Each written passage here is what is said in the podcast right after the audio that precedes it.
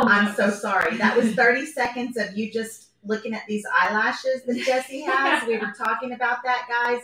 I put on about five coats of mascara to get these lashes. I'm sorry you guys couldn't hear us at start. So what we're what we were saying is we just have a um, little mini edition of On the Rec Yard Women's Prison podcast. We have a man on the rec yard with us, special guest Jesse Crosson.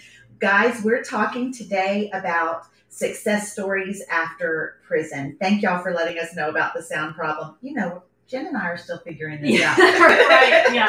So this is just about more about conversations than uh, high tech for sure. So Jesse is a Virginian. He did 19 years in a Virginia prison, and he's in Austin. Jennifer was asking him what you thought about Austin. So let's hear it again. They need to hear it. They need to hear it. Austin has been real quick. I just want to say we have a collective 50 years of incarceration. Yeah. And you want to talk about people that other people would write off and say are beyond the pale. We have three people with 50 years of combined incarceration, and yet we're doing well. I think that's just a testament of what's possible. Uh, but Austin is one of my favorite cities. I've been doing a lot of traveling this year and been all over, and I haven't found a place that felt so much like, oh, this could be home. Like, hey, how much could I get a studio apartment for? Or like, how can I walk downtown, or how can I make this work? Because the people, the culture, the music, like walking through the halls of South by Southwest last year, or excuse me, yesterday, it was like hearing 17 different languages and walking by celebrities and government leaders and nonprofit leaders. And it was just so cool to do. And then to be able to participate, be able to speak here, I just feel honored. Yeah. And we were talking about that. Y'all, Jesse was a year and a half ago incarcerated. And it wasn't just that long ago that all three of us were in our individual prisons, lost, Yeah. Yeah. you know, it- locked up. And this year, guys, Jesse was invited to speak at South by Southwest. Are you kidding? What did how, what did that feel like when they asked you? It didn't feel real. I mean, but my since I got out a year and a half ago, nothing has felt real. So it's just been one cycle. I had an hour and a half's notice that I was getting out. I was supposed to be in prison for another ten years, and I was granted a conditional pardon. And then it was, you know, TikTok and social media starting off, and going to speak at local high schools, and going to speak at colleges and, and law schools, going to, flying out to speak at a TikTok corporate event, like just these surreal things, and being able to meet people and make connections and have experiences that don't make any sense. So my life is basically like you know what do they call it magical realism like uh, gabriel garcia marquez like that's what my life feels like i feel like i'm going through it and it's just going to start raining fish and things are going to start growing out of the concrete and i'm just used to it at this point i'm just accepting hey i'm going to go on faith i'm going to do the next right thing and enjoy whatever comes up Well, and I love what you say. It's like I, I'm going to go on faith, and I'm going to follow, you know, whatever comes up. And, and I remember, and it, it's amazing to me that you've been out a year and a half, right? Like all of the success, and I think it really is rooted in like that self determination and that faith. Because I remember when I struggled when I got out, but when I finally um, left the really really low paying crummy job that I had, I was like, I'm going to go on faith and know that that my higher power um, has something great for me to do the type of work that we all do. definitely it takes a level of faith, whether it's God or karma or the universe. It takes believing in something more than you because for sure when it's all on our shoulders it can be completely overwhelming. Mm-hmm. So we, we definitely have three very very serious success stories about life after prison. Like jesse said 50 years incarcerated incarceration between the three of us.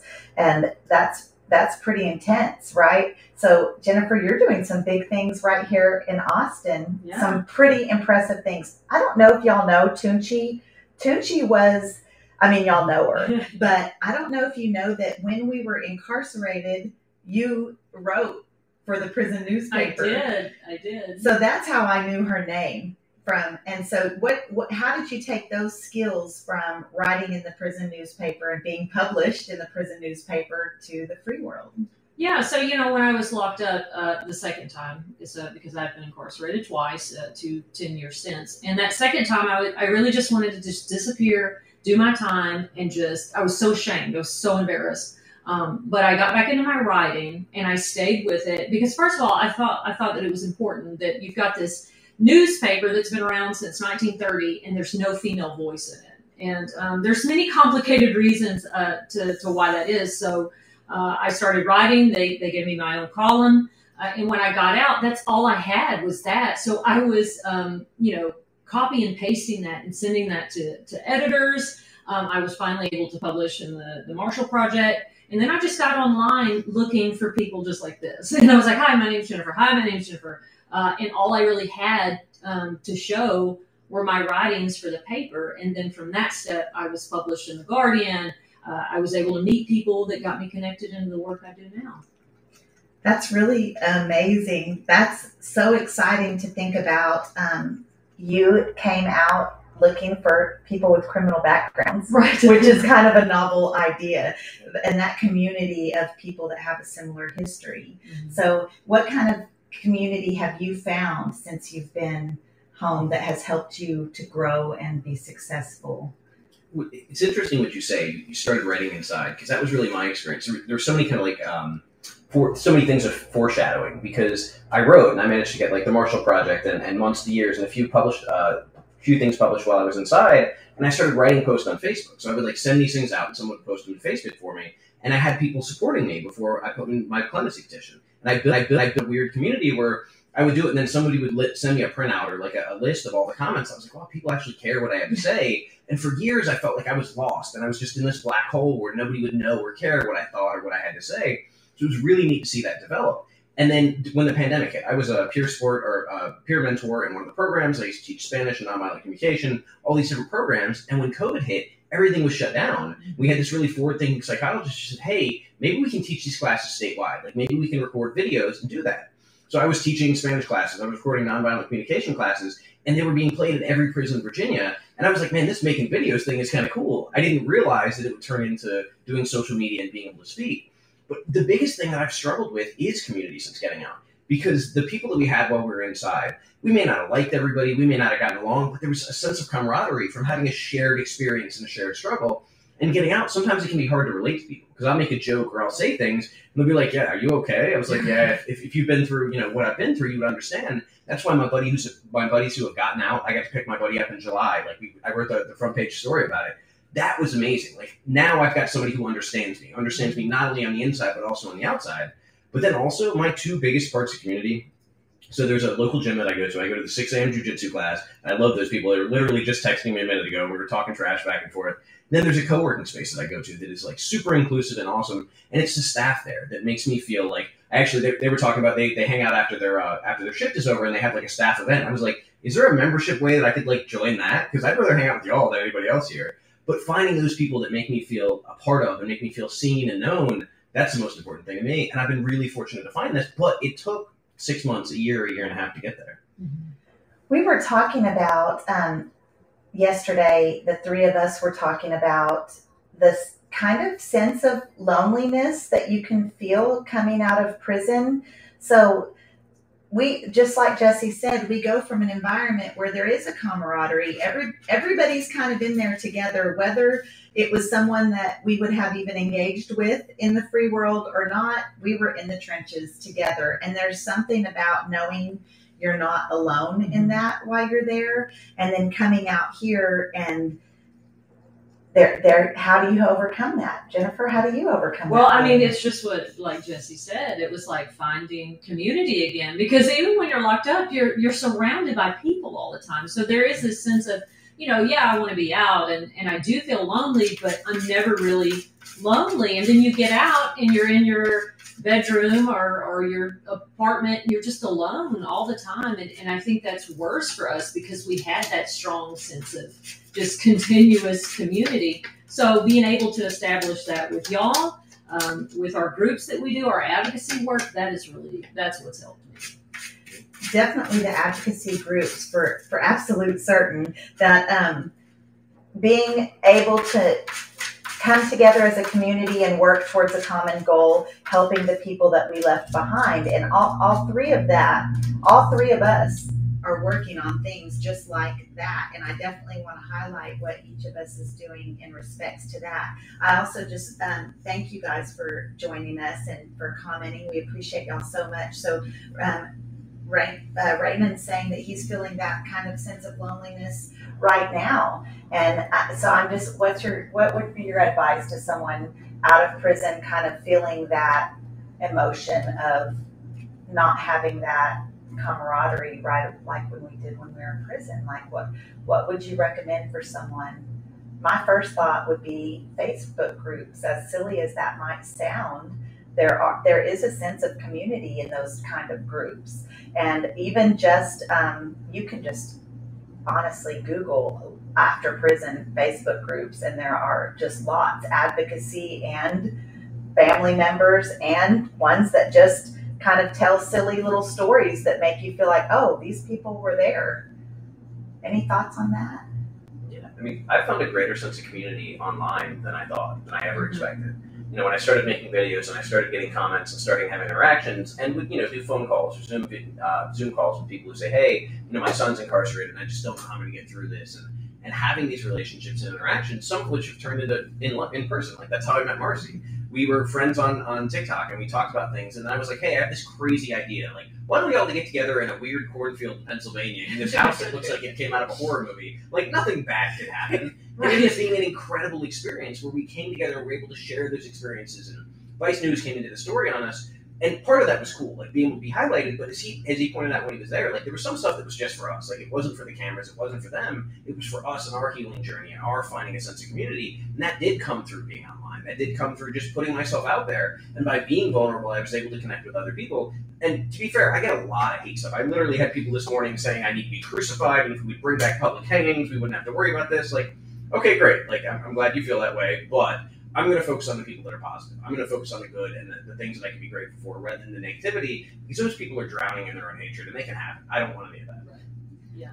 And there's something to be said for focusing on the positive because coming out of prison with that felony jacket, that felon uh, mark on your back, you're going to get that. Yeah. No, no matter I mean, no matter the circumstances, even if you're not publicly putting your story out there, you're you're going to get some backlash from that. And so I think mentally preparing yourself for okay there there are that's going to happen and i need to be mentally prepared for it and i need to let that bounce off and let the good soak in so guys we don't have a lot of time this morning i want to definitely highlight what everybody's doing and um, so tunti and i haven't talked a lot about what we do out here other than talk about prison on the rec yard yeah, right yeah. so um, I want to do that, but let's start with Jesse, guys. Jesse Crosson is doing some amazing things um, advocacy wise. He has his own 501c or founded a 501c already, and um, he's going hard. What's going on? Yeah. Um, so I'm in Austin to speak at South by Southwest, which is again an amazing opportunity and to talk about adversity and growth and the attitude that we take to challenges in our lives. I, I, do a lot of social media. I'm on all the platforms. I do that as a way to try to connect with people and share stories about prison as well as the struggles of reentry. Um, I love the speaking engagements and the consulting, but I, I, think the passion really is for telling people stories, and that's one of the things we're going to try to do with our nonprofit, the Second Chancer Foundation. Is we want to highlight the stories of people getting out of prison. We want to highlight the stories of victims of crime. We want to highlight the stories and humanize this entire experience, and really highlight how broken our system is because how it fails to meet the needs of anybody involved how punishing the perpetrator doesn't help heal the victim, how focusing on this one thing doesn't help that person be prepared for release and prepared to not offend again. And we're also doing direct reentry services through, through an equity center here, or excuse me, not here because I'm not in Virginia, but in Charlottesville, Virginia. You know, I'm a volunteer in the jail. I'm a volunteer in the juvenile detention center. I actually, I'm not wearing a shirt right now, but we have a, a series of shirts that I'm so proud of. These kids in the, in the juvenile detention center designed and printed these shirts and these posters and the art teacher said, "Hey, I want to, I want to show you like just how big an impact you can have. So now you can find them all around Charlottesville in businesses and homes. And so I brought a bunch to South by Southwest, and I'm going to wear it on stage, and I want to talk about it, and I'm going to get people to take pictures with it and hashtag it to show these kids just how broad their reach can be. Which what I found so much with people getting out of prison, and especially for juveniles, it's this failure of imagination. It's this lack of belief because nobody's ever told them that they're good enough, that they can do things, that they can succeed. And I want to show them just how far their reach can be because it takes support and it takes opportunities. If we can highlight that and we can provide those support, or excuse me, that support and those opportunities, like the sky is the limit for people.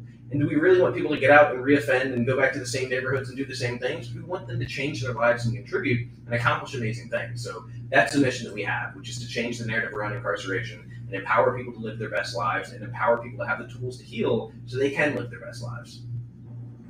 Two years ago, this man was in prison two years ago. Two years ago. Two years ago, three years ago, four years ago, 10 years ago, 18 years ago, this man was in prison. That's pretty impressive. Like, I'm proud to know you and honored to be sitting here with you. It's really amazing. So, um, you want to follow? How do we? Why don't you I feel like we should just stop. Right? I, I wasn't Well- gonna do it. I wasn't gonna do it. But you're you are also Yeah. doing some awesome things for advocacy and to help we tell it. Yeah. tell what we're doing with Yes, clients, girl. That's big. So yeah, I got out uh, four years ago. I won't. You're waiting for me to do the Taylor Swift bit, but I did get it in. Uh, no, so I got out about four years ago, and um, you know I, I kind of had a hard time the first year, but you know just plugging away, like I said, and finding my community and, and advocacy. Uh, I work at um, Coalition of Texans with Disabilities. I work on all policies related to disabilities in the criminal justice uh, settings.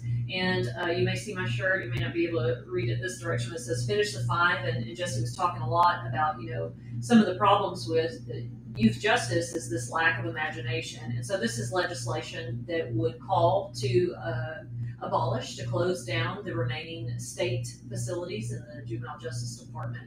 Uh, sites that we all know are rife with scandal and abuse. Uh, being a person in that system, uh, I'm working diligently with partners to close that and create a new vision of youth justice and give kids the supports they need. Uh, and also, me and Marci uh, run a group called Lioness Justice Impacted Women's Alliance, and it is just for current and formerly incarcerated girls and women in Texas. Um, we, we got together working um, on Melissa Lucio's case at the beginning of the year, me and Maggie and Lori and a couple other folks, uh, and said, wait a minute, there is no specific advocacy group just for formerly and currently incarcerated women. So um, let's do it. We don't need anybody's permission. Uh, we kind of don't know what we're doing, but damn it, we're just going to figure it out as we go. And we've got massive uh, momentum building. We had a great rally recently. Uh, Marci was featured on the news talking about solitary confinement, and for for the first time, I really feel like um, the women on the inside really have the the collective, unified voice uh, that they need at the Capitol um, in their communities, and we can help them create the type of confidence that that others helped us have when they get out. So Definitely. And it, in a way, it provides a safe place for women to turn to when they get out because we're offering this community um, and a similar camaraderie. And so that same kind of feeling that you have with your with your sisters inside, we are feeling that out here and and it's it's an amazing feeling to help with that for sure so um wow my story's a little different, guys. So I, I came home two years ago um, to my family, right? I have five babies that I left behind when I got incarcerated. And so um, the first year, I was working on my relationships with my family, just, and we're all still healing, but getting that healing started, processing our feelings with each other, spending as much time as possible just loving them up, guys. So it took me a little bit longer to start realizing or thinking, man, we got to start doing something. And, and let me tell you, we were, um, my girlfriend and I woke up one day and it was hot in the bedroom. And we were both kind of uncomfortable, like throwing the covers off. And we just both started thinking about all of our friends and loved ones incarcerated in prison with no air conditioning that are drenched in sweat, that are sleeping horribly, sweaty clothes, and it brought tears to our eyes. And something's got to change. And so that was kind of a motivating factor. I picked up the phone call and I called um, Keri Blakingers, who I called. I said, Girl, I don't know where to start, but I've been telling my story on social media. I think I could do some things, but I've got to do something. And she put me in contact, and then and then Jennifer Toon and I got in contact, and it's been a whirl a whirlwind since. And we've gotten such a support from you all, and we appreciate it so much. More than you can imagine. You guys are part of our community as well, and I'm sure Jesse, you can attest to that. Our social media community has offered a lot of love and support and given us an outlet because when we're telling our stories, it's therapeutic for me. Do you feel that way? So we just appreciate you all so much, and we we have to go because we have other things going on today. But we appreciate y'all joining us today, and uh, you can see us at On the Rec Yard on YouTube for more discussions similar to this um, about Texas women prisons. Um, and Jesse, I'm sure you guys know who he is, but if you don't, where, what, how do they find you? Jesse Crosson or Second Chancer on any of the uh, social media TikTok, Facebook, Instagram, YouTube. Got longer stuff on Facebook and YouTube, shorter stuff everywhere else, and trying to documenting again stories, but also this journey to Austin right now because there's so many cool things, and I really want to highlight that. When you go look at the bats last night, and I sat there for an hour, and then like an hour and ten, and finally everybody left, including the guy who sells a little like bad brochures, and I was like, yeah, I guess it's time to give up. But I'm gonna go back, so I'm gonna see those bats one day or the other. Yeah. I'm secretly hoping that uh, Jesse falls in love with some beautiful Texas woman and moves to Austin because we want his power here in Texas, right? We want you to, yeah, we, we want you to bring all that energy and love and strength and advocacy to our state. Yes, So, yes. yeah, I'm just secretly hoping like some hot babe at South by Southwest is gonna steal your heart. but maybe that's just a dream, right? Any final thoughts, Tunchi? Yeah, if anybody um, would love to support us at uh, the Coalition of Texans with Disabilities, you can reach out to me. Um, you can look our organization up and also Lioness. Just Google Lioness, Justice Impacted Women's Alliance, going to pull up our website uh, and help me and Marci lead this charge of uh, powerful women in the state of Texas. The Capitol already knows who we are. Yeah. It's really imp- it's it's su- it was such a feeling to go in there and the representatives to recognize our when we're wearing our Lioness shirt and they're like, oh, it's it's these girls that won't shut up. we have to listen. So yeah. okay, guys. Now remember, Cass told me to wave. Y'all have Oh. to wave until. Bye, y'all. Thanks so much.